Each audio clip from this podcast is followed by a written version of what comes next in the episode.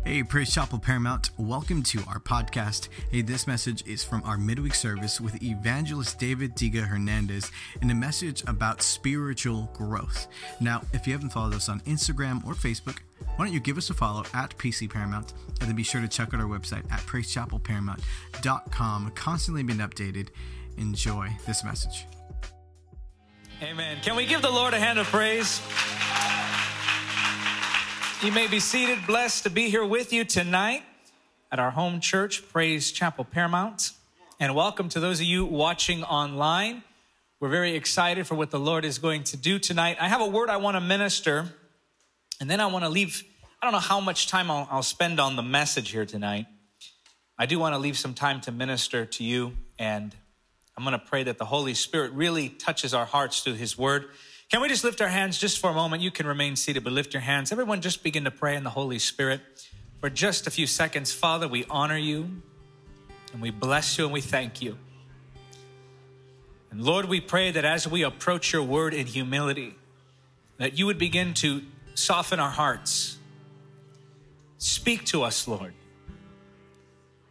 Lower our defenses and our excuses Help us to receive your word. Help us to be honest with how we compare to your word.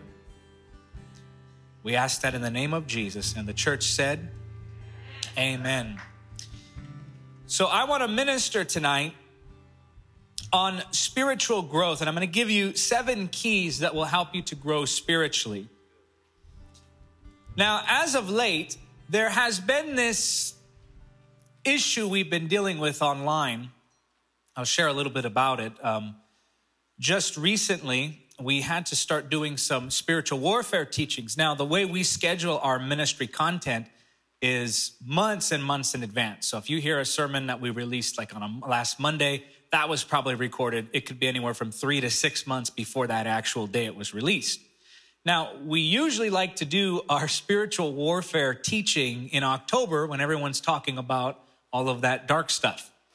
And it actually makes for faster clicks and greater views. But um, somehow our schedule worked out to where we didn't get a chance to really address it then. So we just started addressing spiritual warfare on our channel recently.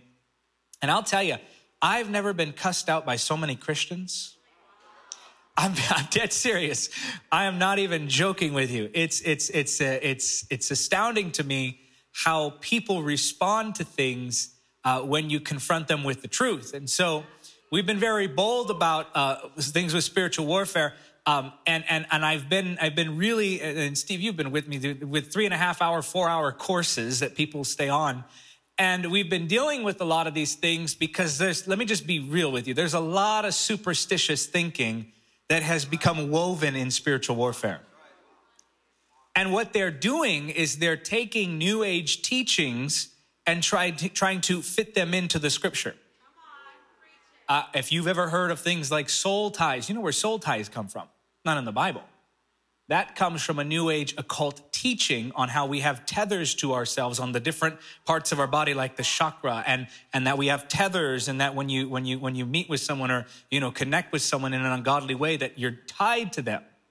Now, when I started talking about that, you know, there are people who've built their whole ministries on on on breaking curses that you know I, I ask how could how could you possibly curse what God has blessed? And so, you know, we, we, we, we come at it with truth, and, and there's people who've built things on lies, and now that we're exposing them, people are getting very upset with us. I mean, we're, we're coming at it saying, look, you don't need some special, special ritualistic prayer where you have to go back to year seven and six and five and renounce this and renounce that and list this and list that and talk to the demon for three hours. It's as simple as saying, I plead the blood of Jesus. And by the power of the Holy Spirit, I break this thing. Problem is, problem is, we've, we've, it's become so a part of what we've, what we believe about spiritual warfare that it's created a stir. And, and my simple question has always been, well, where is that in the Bible? And they, they, they, their response is always, well, what you're saying just doesn't sit right with me. And I tell them, well, what Jesus said didn't sit right with the Pharisees, but that doesn't make it any less true than it was. Whenever you confront something with truth, there's a reaction to it. So I say all that to say, I've noticed a trend in the Christian world, in the modern Christian world, And this, this trend is to blame exterior circumstances, to blame exterior seasons, to blame exterior occurrences rather than take responsibility for the discipline that it takes to practice the faith. And, and really, that's the crux of the whole thing. I mean, which is easier to say? You got a devil and you go home and pray this prayer and then you'll be good to go, or you have a discipline issue with your flesh.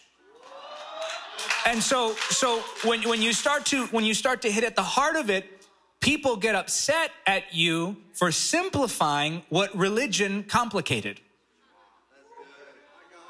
Well, we could start a spiritual warfare course. We're not going to do that tonight. It, it, literally went for like eight hours. It was an eight hour teaching. And, and we, I had to go through and just break all those mindsets and just use the scripture to show them how a lot of these things we've been taught are just wastes of time and actually uh, prohibit you from finding freedom. And people become their new addiction. They go from being addicted to whatever the world offers to now they're addicted to deliverance sessions. They're, they're addicted to prayer. They're addicted to experiences. And it just produces this reliance upon something that we should never rely upon. Now, again, I say all that to say, I think what's missing in the church is the basic tenets of spirituality, the basic practices of spirituality. And often we blame on the devil what is our own fault. I mean, think about Paul the Apostle. Talks about how he was beaten, imprisoned, shipwrecked. He's, he lived, he knew what it was to live in poverty. Modern day preachers today would tell Paul that he had a spiritual curse on his life. It got real quiet in here. When in fact, Paul the apostle was being processed and refined by the trials that he was facing that come and trials will come. Here's what my, my, my thought is, and here's what, here's what concerns me is that because of this mindset, wanting to blame the exterior, we get superstitious thinking in the spiritual um, warfare teachings. We get we, we, we get really weird in our thinking, even in our politics and in our cultural perspectives. And my concern is this I think this season has revealed who was really planted and who had shallow roots. And I don't say that by any means to shame anyone. I say that because it's a burden on my heart, and I've noticed there's been a great uprooting. There's been a great falling away. There are people who are showing what their trust was in all along. And part of my concern is many of the churches that are going along with the systems of the world will be the very same churches that go along with the system of the Antichrist when it is fully come. There'll always be a clever sounding reason as to why we should obey man rather than God. There'll always be human wisdom. You think of these things like people blaming exterior circumstances, like people blaming demons for what, a, what is a problem with the flesh. You think of these people falling away because of a little government pressure. You think of people altering their views because of those who want to so called uh, deconstruct the faith. They want to re examine the scripture. They want to go again and, and say, well, what does it mean for modern times? It means what it's always meant. Truth doesn't change. And so I look at all these different things going on in the church and I observe all of these weak points. And I by no means am saying I have no weak points. I have plenty. Just ask my wife. But what I am saying is that we need to get serious about growing our spiritual roots or within the next three to five years, you won't be here. That is my concern. That in the next three to five years, as this intensifies, it's not going to get any easier. I'll tell you, I'll just spoiler alert, it is not going to get any easier. The pressure against God's people will become more intense. And if you don't have spiritual roots, then when your family turns their back on Jesus, so will you. When your friends turn their back on Jesus, so will you. When you're considered a bigot for following Jesus, what will you do? Today, the systems of the world are canceling people for political views. Tomorrow, it will be religious. That same system is eroding. And ultimately, the goal is singular to silence the church of the living God. It's what this is all about. It's time to open your eyes. That's what this is all about. They want to silence the churches. I was talking to a friend of mine up in Northern California. He's running for a Senate seat in California. And he was telling me that he was able to look at some of the bills that are being passed in California ahead of time, some of the things they're talking about forming. And he said this to me he said, I didn't realize this before. He goes, but looking back over the last year and looking at what I'm seeing now, he goes, it's become very clear to me that the agenda has always been to shut the church down, and they have no intention of allowing churches to open again. They want it to be permanent. Guys, this is a fact, and these are the facts of what we're facing today. So I don't say this to scare you, I say this to prepare you. You have to be prepared to stand in the face of a culture that's going to demonize you for your faith. There's going to come a day that when you say Jesus is Lord on your social media feed, it will cost you your job. People will call for not only you to lose your job, people who process your payments. Your bank will say, sorry, we can no longer service you because you've been deemed, and they'll, they'll find a label for you. I don't know if this is in the next 10 years, 30 years, how many generations, how quickly this will happen. And we pray God move in this world and push back against this darkness, but we don't know what tomorrow holds. So I'm not speaking these things as if they're certain tomorrow, but they are certain at some point. And the question is will you be prepared when the pressure comes against you?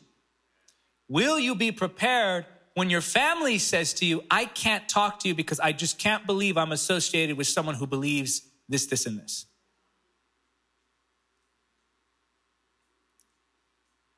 Faith in God and His Word is the root by which you remain in Him. If you allow your root to go deep, your spiritual roots to be fed, your spiritual roots to be watered, you will see life. You will experience strength. But if you neglect the basics of the faith, if you neglect growing your faith, if you neglect drawing closer to Jesus, you will fade away when hard times come. So I'm going to give you seven keys right now. We got to take this very seriously, church. We're going to give seven keys tonight to growing your faith and, and, and, growing spiritually. It's somewhat of an enigma because it is God's responsibility. Jesus talks about abiding in the vine, that if you just abide, you will grow. And this is true. But this doesn't mean that no responsibility is on you.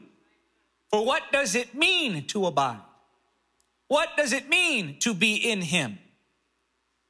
Number one, you want to grow your faith. And Keep in mind, if you're not growing, you're regressing. You want to build your faith. You want to grow strong spiritually. Number one, you have to learn to endure trials. If you heard that the promise of the gospel was a perfect life, perfect health, perfect finances, perfect family, and all of your dreams will come true. You get the house and the white picket fence you were lied to. Now, I believe God blesses us. I believe in divine healing by the Holy Spirit. I believe in financial prosperity as is taught in the word. I do not believe poverty is a virtue. Otherwise, heaven would be full of poverty and not riches. I, I, I understand that there are blessings. I understand God restores marriages. God does miracles. These are all wonderful things. But then there are things that come against us that God doesn't take from us, like in Paul's situation, but rather instead he gives you the grace to endure and become stronger. Go to James chapter 1. I want to show you something here. I want to show you the fact that trials refine your faith. Trials are not just unavoidable, they are necessary to your spiritual growth. James chapter 1, verses 2 through 4 says, Dear brothers and sisters, when troubles of any kind come your way, notice there it says when, not if. When troubles of any kind come your way, consider it an opportunity for great joy. That's the part I find difficult, if I'm just being honest with you. For you know that when your faith is tested, your endurance has a chance to grow.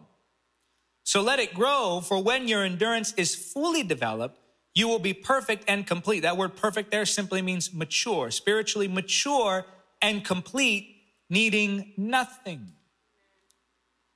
First Peter chapter 1. First Peter chapter 1 verses 6 through 7 say, In this you rejoice, though now for a little while, if necessary, you have been grieved by various trials so that the tested genuineness of your faith, more precious than gold that perishes, though it is tested by fire, may be found to result in praise and glory and honor at the revelation of Jesus Christ. In other words, when Christ returns and you present your faith to Him, it will either be shown to be genuine or it will be shown to be fake. Now, the Bible talks about Christians facing the judgment of Christ in a different way than non believers. The Bible says that on that day of judgment, our works will be burnt up if they are not built appropriately. And then it says that the one who has his works tested will either receive a reward for what remains or he'll enter heaven but barely escaping hellfire. So, so here's what the Lord showed me because I saw in the scripture that here in First Peter, I said, Lord, there you are testing our faith on earth by fire. And then there you are testing our faith by fire at the day of judgment. So which is it? The Lord told me it's your choice. You can either endure the trials today have what you do for him tested by fire. Have it purified, have it refined, have it removed of mixture, or you can stand before God on that day and discover whether or not what you had was genuine. The fire will test you either in this side of eternity in, or in the next. But let me warn you, if it is tested on that side, the judgment is final.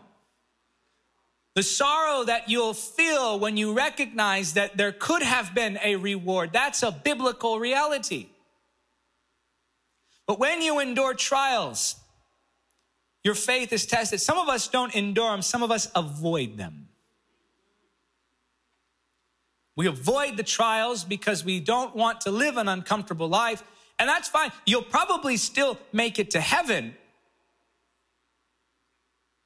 your salvation doesn't depend on your works, but your reward in heaven does. A refiner, when purifying gold, will put the gold in the blaze. And as that fire burns, all of the impurities rise to the surface. All of that which pollutes that gold become burned away by the refiner's fire. And that refiner knows that the gold is purified when he can see his reflection in that gold. The same is true of the spiritual gold, which is your faith. The refiner, the Father God knows your faith has been purified when he can see himself in you. The purification, I often tell the Lord, and I say it all the time on the pulpit, I say to the Lord, there are so many ways. Every time I read the Bible, I go, Lord, there are so many ways I'm not like you. Help me. Remove the impurities, remove the mixture of the world. How does he do it? He does it through trials. Do you realize that when you face a trial, your patience is strengthened? When you face a trial, not only that, when you face a trial, God humbles you. There's a humility that you walk in when you face something that was mentally, emotionally, or physically challenging.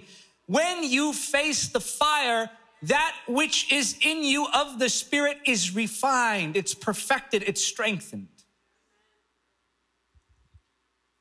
Number two, you want to grow your faith. And this is something I emphasize in almost every message because it's a core thought of what I preach.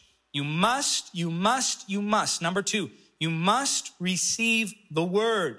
I can't say this to you enough, church. You've heard me say it. You've heard other ministers here say it. Now it's time to live it. If you're not getting in the word daily, and I mean daily, you will not be here in two or three years. You will not be here in four or five years. I'm telling you right now, the, the, the essence of your spiritual growth is based upon how you receive the word. Romans chapter 10, verse 17 says, So faith comes by hearing, and hearing through the word of Christ. Now, in Romans 10 17, this particular verse is not talking about the Bible as we know it. It's talking about the message of salvation. And that when you hear the message of salvation, it produces faith unto salvation. But we can still take this principle, and that is simply this that the word of God produces faith for what it promises. The word of God produces faith for what it promises. The word of God is your spiritual sustenance. Faith resides in your spirit and your spirit is strengthened by the word. You have to, you have to, you have to, you have to get in the word. I'm telling you this right now. Some of you invest more time, and I know it's cliche to say, but it's true. It's true. I mean, just open your phone, and your phone will tell you how much time you've spent on Instagram. Pastor Isaac, what were you telling me? It was, a, it was an article you read. How many times somebody touches their phone a day? Say again? 2,500 times a day, the average user. That's the average user. And they probably lied on those surveys. Don't tell me you don't have time for the word when you're caught up on your latest Netflix series. Don't tell me you don't have time for the word when you've watched four hours of YouTube. Don't tell me you don't have time for the word when you've engaged in social media half of the day. You have time.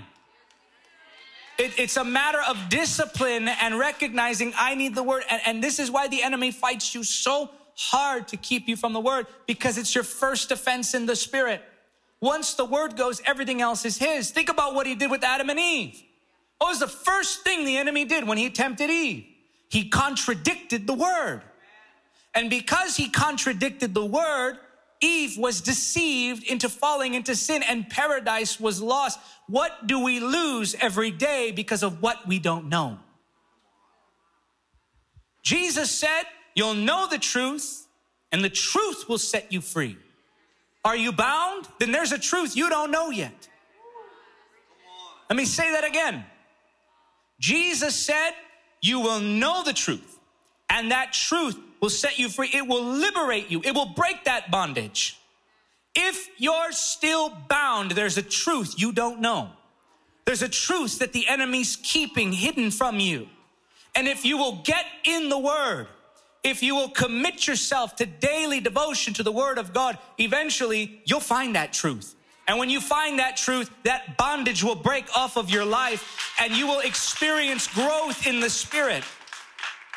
But you have to get in the Word. I could preach three hours on how you have to get in the Word.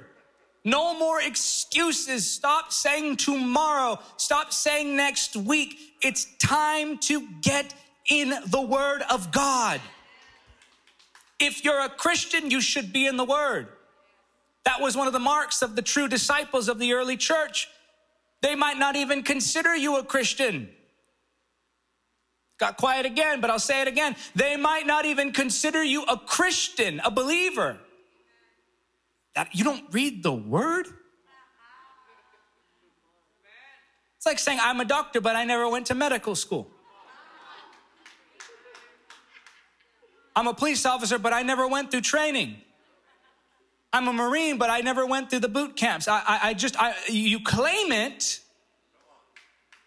But if, if that really is who you are, I'm gonna challenge you a little bit. If that really is who you are, you really are a believer, you really are a disciple of Christ.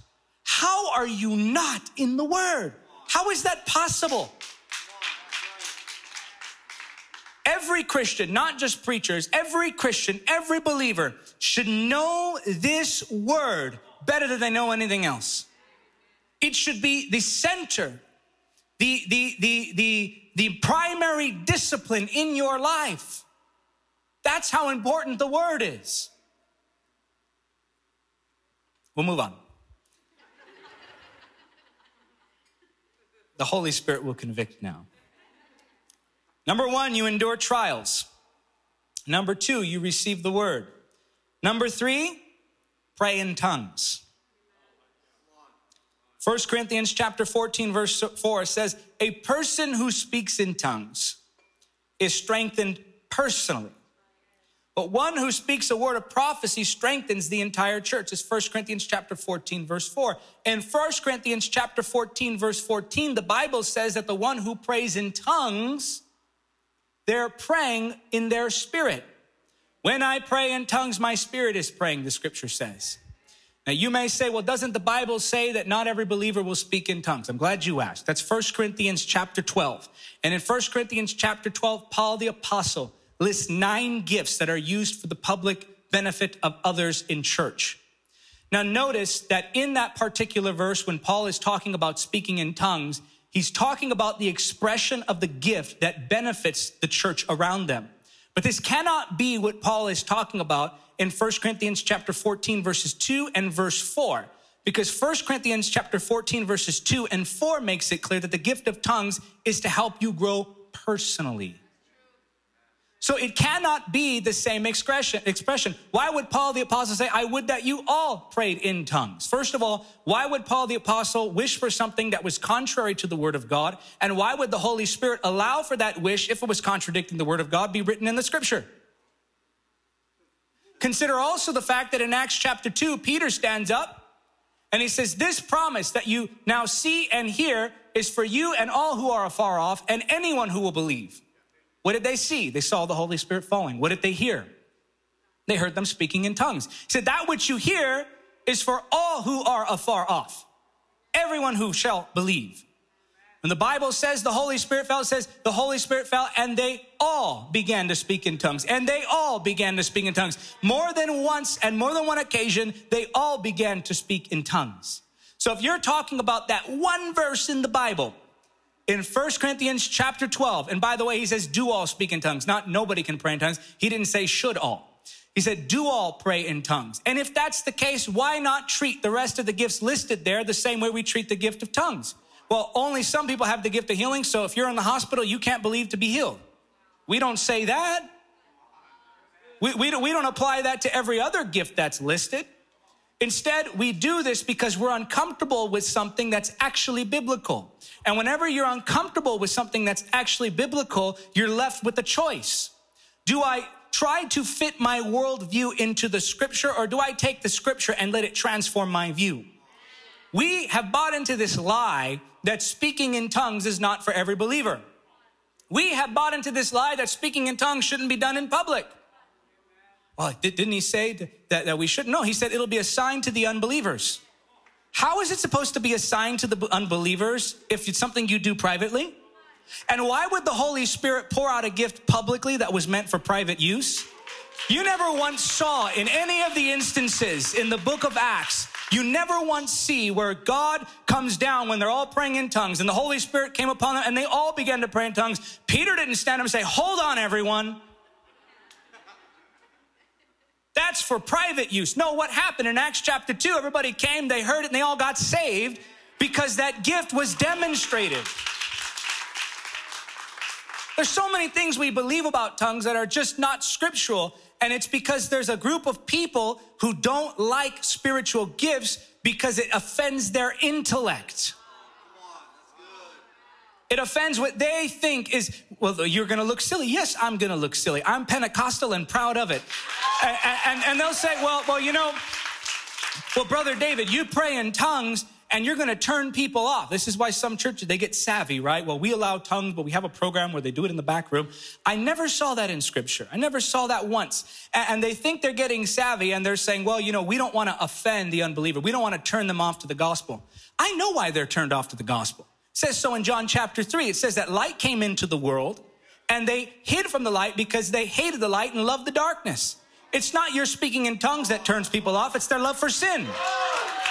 And this is why we have to stop trying to do it our way and try to fit the culture and fit what's cool and fit what's relevant. And we have to start allowing the Holy Spirit to build His church the way He started it in the book of Acts. Guys, we believe in speaking in tongues. We believe in the power of the Holy Ghost. And, and, and on this, we cannot budge. There is no reason whatsoever why anyone should convince you that speak, well, brother, the gifts have passed away. And I thought about that too. The gifts have passed away. From Genesis to Revelation, God moving and interacting with man, performing miracle after miracle after miracle. And suddenly he picks some arbitrary spot on the timeline of human history and says, here's where I stop working. It doesn't make any sense to me, and it's up to the person who says that to show me in the Bible where it actually says anything close to the gifts having ceased. You won't find it. You'll find one verse that they use. And it says that these things shall pass away. But then it goes on to say, they shall pass away when we know all things, even as God knows us. Now, I don't know anybody who knows all things as God knows us. Some of them might think they do. But the Bible actually teaches that the gifts cease not in this lifetime, but in eternity. In other words, why do you need to have prophecy which predicts the future when you live in a place where there's no time? Why would you need a gift of healing when there is no sickness in heaven?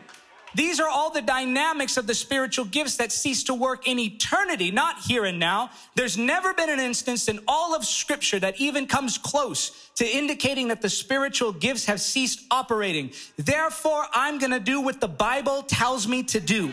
I'm going to do what the scripture says is right. And I'm going to pray in tongues no matter who it offends, no matter who it bothers, no matter who it, you know, they, their intellect can be offended all we want. Now, of course, Paul talks about order, so don't stand up, start speaking in tongues in the middle of my message. But the point is, exercise the gift. God gave that to us. Leave it to the Lord to hide such power behind such a childlike act. And when I just pray in tongues, God does something in me? Absolutely. Pray in tongues. Do it like Uncle Ron says, at least 15 times a day. 15 minutes is all you need. Pastor Ron, if you're watching, I love you. Ah, dig, I love you too. Okay, go to.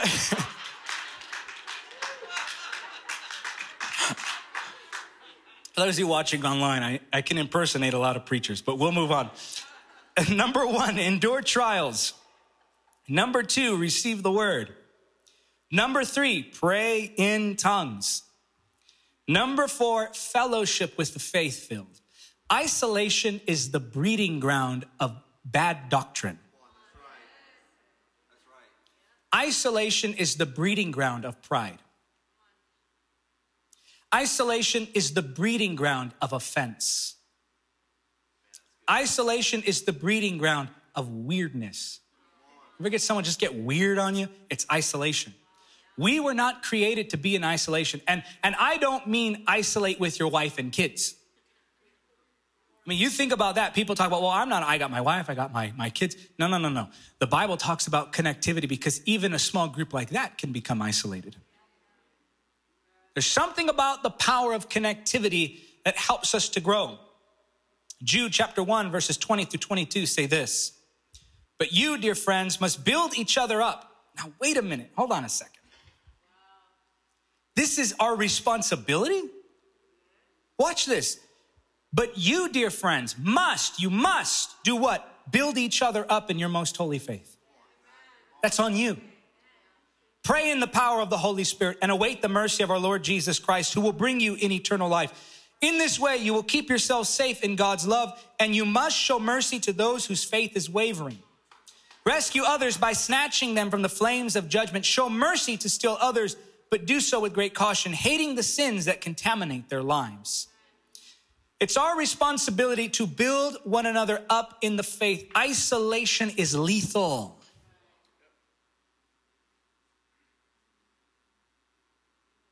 I don't know how many times I've seen it where a husband gets really weird and critical of everything going on in the church. And then he isolates his family. I'm telling you this right now. Somebody just said, That's me. Well, there's the altar right there. I love the honesty. I don't know who said it, but I love it. But what happens is, husband becomes weird. That guy did this. And then, let me tell you this once you notice criticism start coming from your mouth, know that your heart has been compromised. I'm telling you, it's the first sign to you. You can't even hear a sermon. You can't sit in a service. You can't sit there without criticizing something. It's a sign to you that something has contaminated your faith. And what happens is the, the, the husband who's the head of the household will cause isolation. And it's a story I've seen play. Like, I'm a pastor's kid. I've pretty much been in this my whole life. I've seen people isolate. I've even seen people rise to leadership ministry, pastors overseas, pastors in other nations, pastors across state lines, pastors in other cities. Even they are susceptible to the destructive power of isolation. That's why the enemy wants you critical. Because if the enemy can make you hypercritical, he can make you very uncomfortable around others. Hear me now. This is a warning from the Holy Spirit for some of you. The moment you become critical, understand that's not a prophetic gift. Understand that's not discernment. God did not say, I give you the gift of criticism. God did not say, I give you the gift of suspicion. He said, I give you the gift of discernment. See, you, you think your suspicion is the Holy Spirit. You're mistaking your suspicion for the discernment of the Holy Spirit, which is always unto life, never unto death. And that hypercriticism isolates you from others. You need three types of impartation in your life if you're going to survive in the faith. You heard it say, I don't need any man that teach me. That's 1 John 2 27. It's not talking about that you don't need fellowship It says you don't need anybody to confirm your salvation to you. It's that inner knowing that 1 John 2 27 is talking about. But why would God say in Ephesians 4 11, here are some teachers, but you don't need anyone to teach you? Here, here, are, here are pastors, my gift to the church, pastors, but you don't really need pastors. Would God be inconsistent in that way? Very dangerous thing. You need three types of impartation. That's you need to be, you need to have given impartation. This is where you're feeding into someone else's life. say, who can I disciple? You can disciple anybody worse off than you.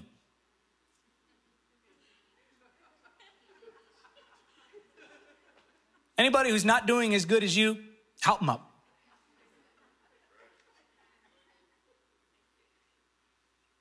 Because what happens is, remember when Jesus, and my time is running out here, but I'll, I'll, I'll move this quickly. Remember when Jesus went to the woman at the well? And the disciples came to bring him food. And he says, I don't need any food. This, this has satisfied me doing the will of the Father. When you do God's will, it grows your faith. When you help someone grow in their faith, it becomes food to your spirit. This is where some people miss it. Well, I'm not growing there. Well, maybe if you went to serve instead of to be served, your, your faith would see the benefits of that. Number two, you need shared impartation. Do not neglect fellowship. This is what these are all first markers, guys. You notice that, that when the enemy has you start isolating, when you can't connect with anyone, making plans, dropping them, making plans, dropping them, making plans, dropping them, because of that discomfort in your own heart. That's an assault of the enemy. I've, I'm telling you, I've seen this one too many times. You need that shared impartation. You need each other.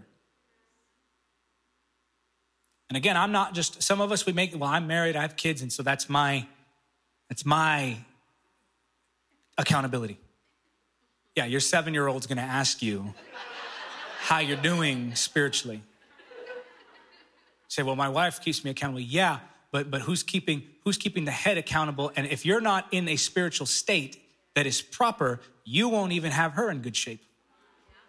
You affect, do you realize, man of God, you affect the whole household. The whole household.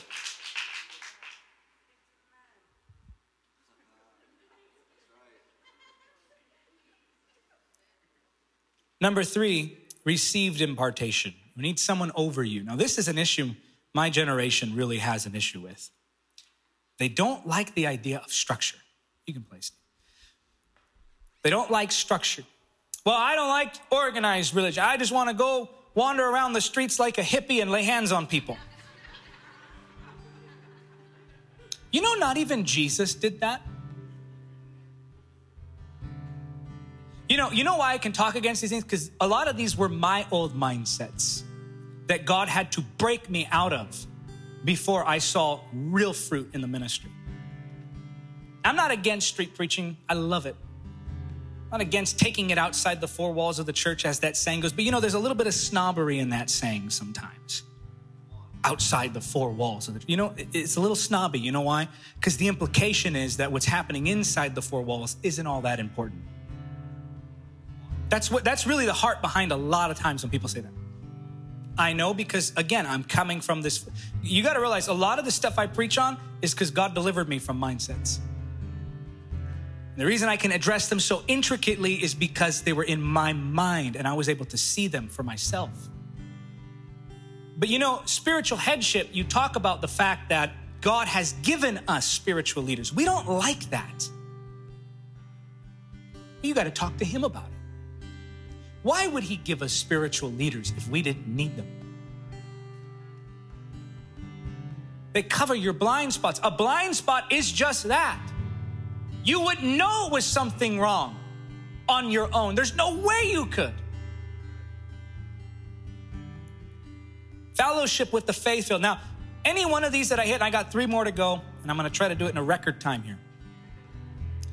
And then I want to pray for some people. But a lot of these guys, any one of these seven is bound to convict someone and is bound to upset someone. You're talking about me. I know you are. I promise you, I'm talking about me.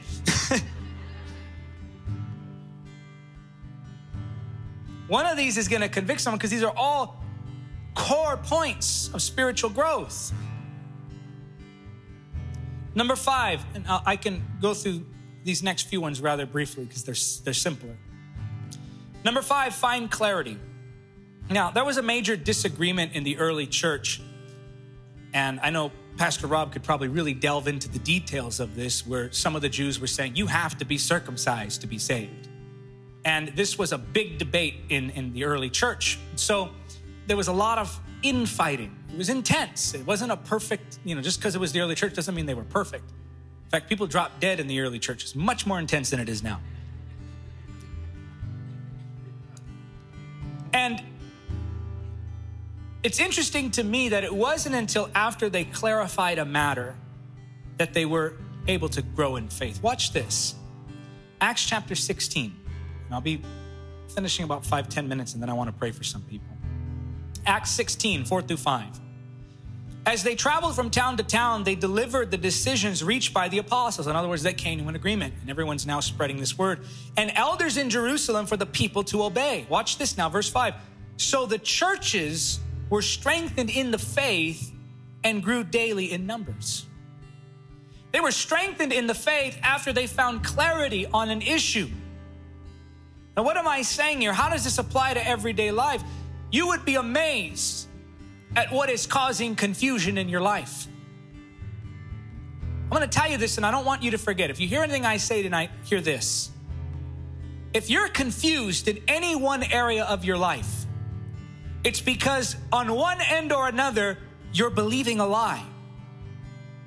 You may believe four wonderful truths, and the fifth thing you believe might be a lie. But it's that one belief in the lie that causes confusion in everything else that you do. And until you address where that lie is coming from, the confusion will remain. You cannot grow in faith when you're confused because you don't know which direction to grow. Number six, keep your conscience clean. Hebrews 10 19 through 22 says, Having therefore, brethren, boldness to enter into the holiest by the blood of Jesus, by a new and living way, which he hath consecrated for us through the veil, that is to say, his flesh. And having a high priest over the house of God, let us draw near with a true heart in full assurance of faith, having our hearts sprinkled from an evil conscience and our bodies washed with pure water. You cannot grow in faith if you don't have a clean conscience. When you don't have a clean conscience, it takes your focus off of God and puts it on you. And you are not your source of spiritual growth. Number seven, act on faith. So number one, endure trials. Number two, receive the word. Number three, pray in tongues. Number four, fellowship with the faith filled. Number five, find clarity. Number six, keep your conscience clean. Number seven, act on faith. James chapter 2. James chapter 2, verse 14. What good is it, dear brothers and sisters, if you say you have faith, but don't show it by your actions? Can that kind of faith save anyone? Suppose you see a brother or sister who has no food or clothing, and you say goodbye and have a good day, stay warm and eat well, but then you don't give that person any food or clothing. What good does that do? So you see, by faith itself isn't enough. Faith by itself isn't enough. Unless it produces good deeds, it is dead and useless. Obedience brings your faith to life. Obedience produces faith, and faith produces obedience. It's this never ending cycle, a momentum that you gain when you begin to walk in obedience. Your faith is stirred, and that faith stirred helps you to obey in even greater measures. And this is the momentum that you gain in your walk with God. Do things that make you nervous. If where you are doesn't require faith, you're not in the will of God. What do I mean by that? I mean, if your commitment level isn't so that you have to rely on God to keep it, if what you're reaching for doesn't make you a little nervous, then it means that it's all within your power to do. Take bold steps. There's a lot to be done here in this church a lot of ministry to fill, a lot of opportunities available to you. People want to go to the nations of the world. Some can't even cross the street to come to church.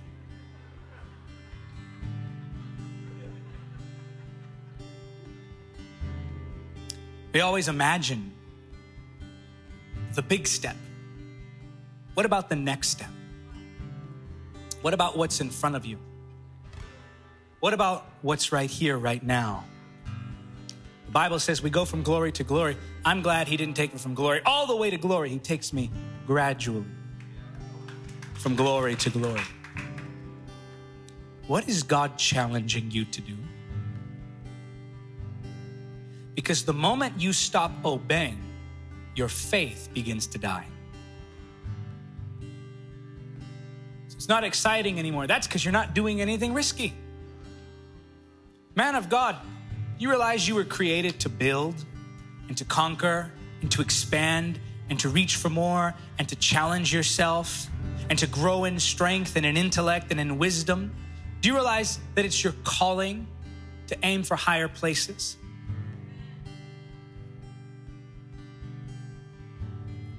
I really sense in the spirit to talk to the men today.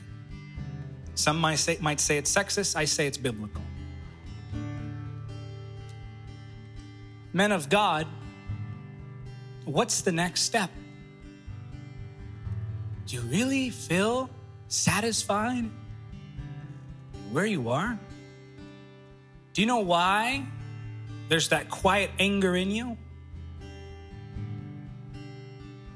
You know why there's that sense of boredom and dread? You know why it's hard to get up in the morning? Because there's nothing before you. There's nothing to attain. There's nothing to reach for. Man of God, when God formed Adam out of the dust of the ground, he gave him dominion. He gave him dominion to form and to shape and to create in this world. Man of God, he's the king of kings. You're supposed to be a king. You're supposed to rule. You're supposed to have authority and dominion. God wants you to take nations, but first you got to take the porn addiction. God wants you to take nations, but first you got to take your marriage. God wants you to take nations, but first you got to take on fatherhood. There are things before you that God is calling you to. God is calling you to higher places. And that anger, that quiet anger, that dissatisfaction with life comes because you've not connected with your Creator who gives you ultimate purpose and power in life. Do you know what power is? Man of God, do you know what power is? Power is competence. Power is competence.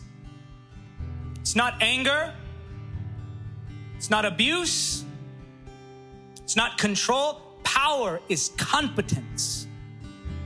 And when you walk this walk of faith, there's a spiritual competence that comes in life. God wants to challenge men to become competent men, responsible men. It's getting so quiet in here. That's how I know I'm right on where I need to be. Man of God, this first call is for you. I know the women don't fill out. You, you left out. You've been praying for this. Man of God, you say, I need to, I need to take that challenge. I need to grow to higher places. I, I don't know if you've forgotten, but this movement we're a part of is a church planting movement. I, I feel like sometimes we lose that thought. And you imagine that you're just going to come here Sunday after Sunday, attend the church, enjoy your, your fun, go out and do whatever hobbies it is you do, watch your sports. You know, I, I look down on sports. I'm just kidding. It's just because I don't understand what's going on. We have our distractions, our entertainment. Man of God, what about your full potential in Him? I want to challenge you now. You're a man of God in this place. Something challenged you in this message. Don't hold back, don't hold back. Humble yourself. Stand up and get down to this altar. Stand up and come stand at this altar. Stand at the altar.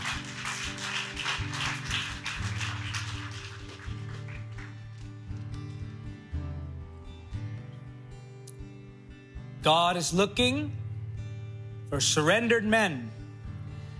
I don't know why the Holy Spirit just took it in this direction. I had a general message on faith and growing faith, and the Holy Spirit just took it in a different direction.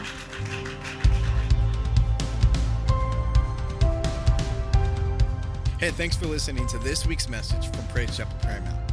If you want to stay connected, follow us online with Facebook and Instagram at PC Paramount or visit our website at praisechapelparamount.com.